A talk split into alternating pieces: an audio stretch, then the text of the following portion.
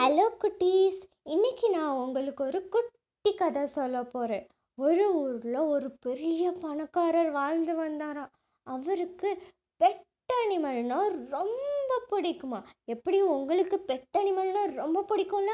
அது மாதிரி அவருக்கும் பெட் அனிமல்னால் ரொம்ப பிடிச்சிருந்துச்சான் அதனால அவர் வீட்டு பின்னாடி நிறைய பெட் அனிமல் வளர்த்தாராம் அதுக்கு டெய்லி சாப்பாடு கொடுத்து அதோட விளையாண்டுட்டே இருப்பாரா? ஒரு நாள் அவர் யோசித்தாரா ஏன் நம்ம யானைக்குட்டியை பெட் அனிமலாக வளர்க்கக்கூடாது? அப்படின்னு நினச்சாரா அதனால் அவர் யானைப்பாகன்ட்ட போய் எனக்கு ஒரு குட்டி யானை வேணும். நான் இதை வளர்க்கணும்னு ஆசைப்பட்றேன் அப்படின்னு சொன்னாரா. உடனே யானை சொன்னாரா இங்கே நிறைய யானை இருக்குது உங்களுக்கு எந்த யானை பிடிச்சிருக்கோ அதை எடுத்துக்கோங்க அப்படின்னு சொன்னாரா. உடனே சரின்னு அங்கே இருக்க எல்லா யானையும் பார்த்தாராம். குட்டி யானை பெரிய யானைன்னு எல்லா யானையும் பார்த்தாராம்.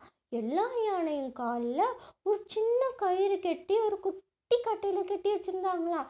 அவர் யோசித்தானா யானை ரொம்ப பலசாலியாச்சு ஒரு சின்ன கயிறில் கட்டி வச்சுருக்காங்களே அப்படின்னு ஒரு சந்தேகம் வந்துச்சான் சரி இந்த சந்தேகத்தை போய் யானைப்பாகன்ட்ட கேட்கலான்னு போனாரா அதற்கு யானைப்பாகன் சொன்னாரா யானை குட்டி குட்டி பாப்பாவாக இருக்கும்போதே அதோட காலில் ஒரு சின்ன கயிறு கட்டி ஒரு குட்டி கட்டையில் கட்டி வச்சுருவோம். அது டெய்லி அந்த கயிறை இழுத்து பார்க்கும். அதால் இழுக்க முடியாது. அது நினச்சிக்கிடும். கயிறு ரொம்ப ஸ்ட்ராங் நம்ம ரொம்ப வீக்குன்னு நினச்சிக்கிடும். அதுக்கப்புறம் அது பெருசான பிறவும். அதே மாதிரி குட்டி கயிறு அதை காலில் கட்டி ஒரு குட்டி கட்டையில் கட்டி வச்சுருப்போம். அப்போ அது இழுக்கவே இழுக்காது. அது முயற்சியே செய்யாது.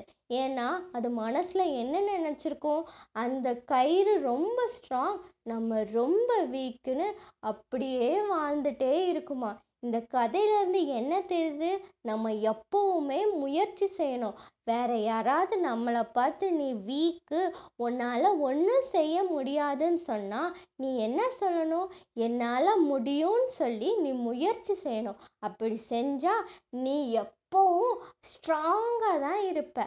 நான் நாளைக்கு இன்னொரு குட்டி கதையில் உங்களை சந்திக்கிறேன்.